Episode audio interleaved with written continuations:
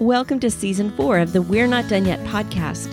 In this special season, we are going to have 30 straight daily episodes, and we are going to focus on our identity in Jesus.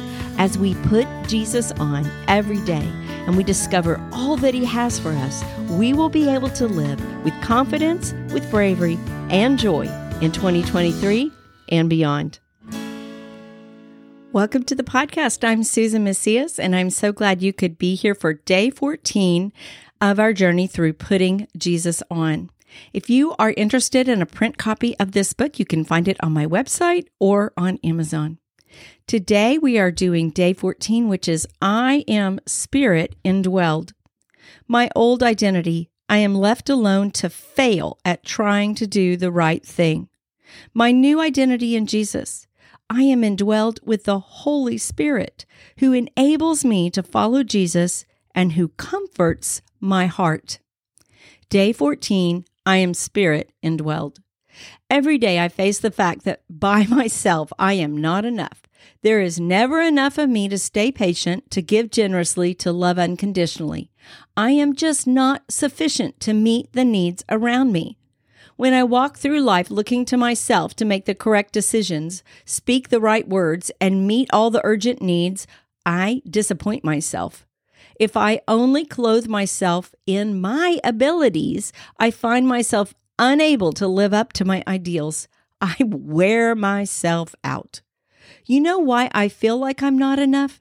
Because I'm not. I never have been. I run out of resources.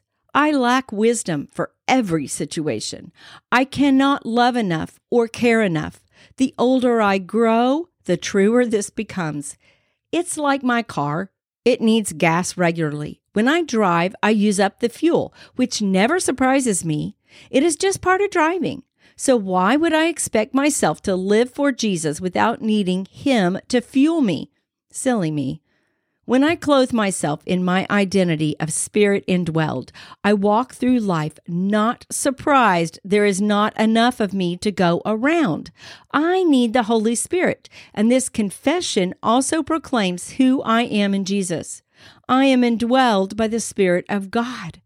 How remarkable! The holy God of the universe is not repulsed by me. He actually desires to inhabit me. Think about this for a moment. Picture it the adoption he calls us into as he heals and forgives and saves culminates in his indwelling Holy Spirit.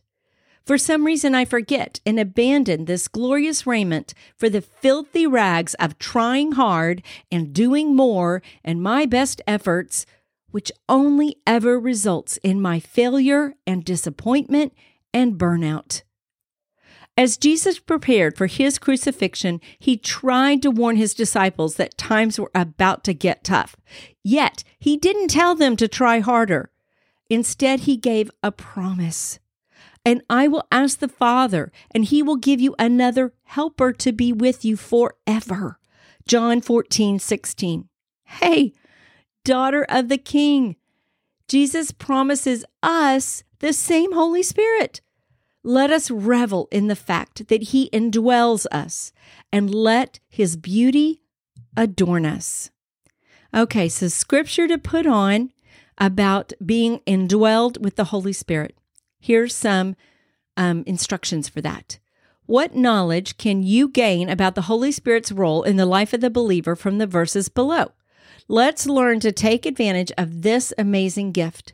Our Lord never intended us to be enough on our own. Say that again. Say it out loud. You might want to repeat this or write it down somewhere. Our Lord never intended us to be enough on our own. And here's scripture to prove it John 14, 26, 1 John 2, 27, Galatians 4, 4 through 7, John 14, 16. Romans 5 5. You know, I feel the need to just pray for us to um today about this one. Lord God, I just ask that you would help us remember that you never ask us to do this on our own, and you've never thought we were enough. In fact, because of that, you send your Holy Spirit to dwell inside of us. Lord, I ask that we not quench that spirit, but that we open our hearts wide, that we feel your power in us, and that we live and obey the Spirit who tells us what to do. Help us not fear that, but to welcome it. In the name of Jesus, amen. Okay, so remember, we can put on Jesus and live in the power of his spirit instead of trying hard just to be better on our own. We don't have to do that. In fact, we need to not do that. Instead, let's live in the power of the indwelling Holy Spirit. Put that on.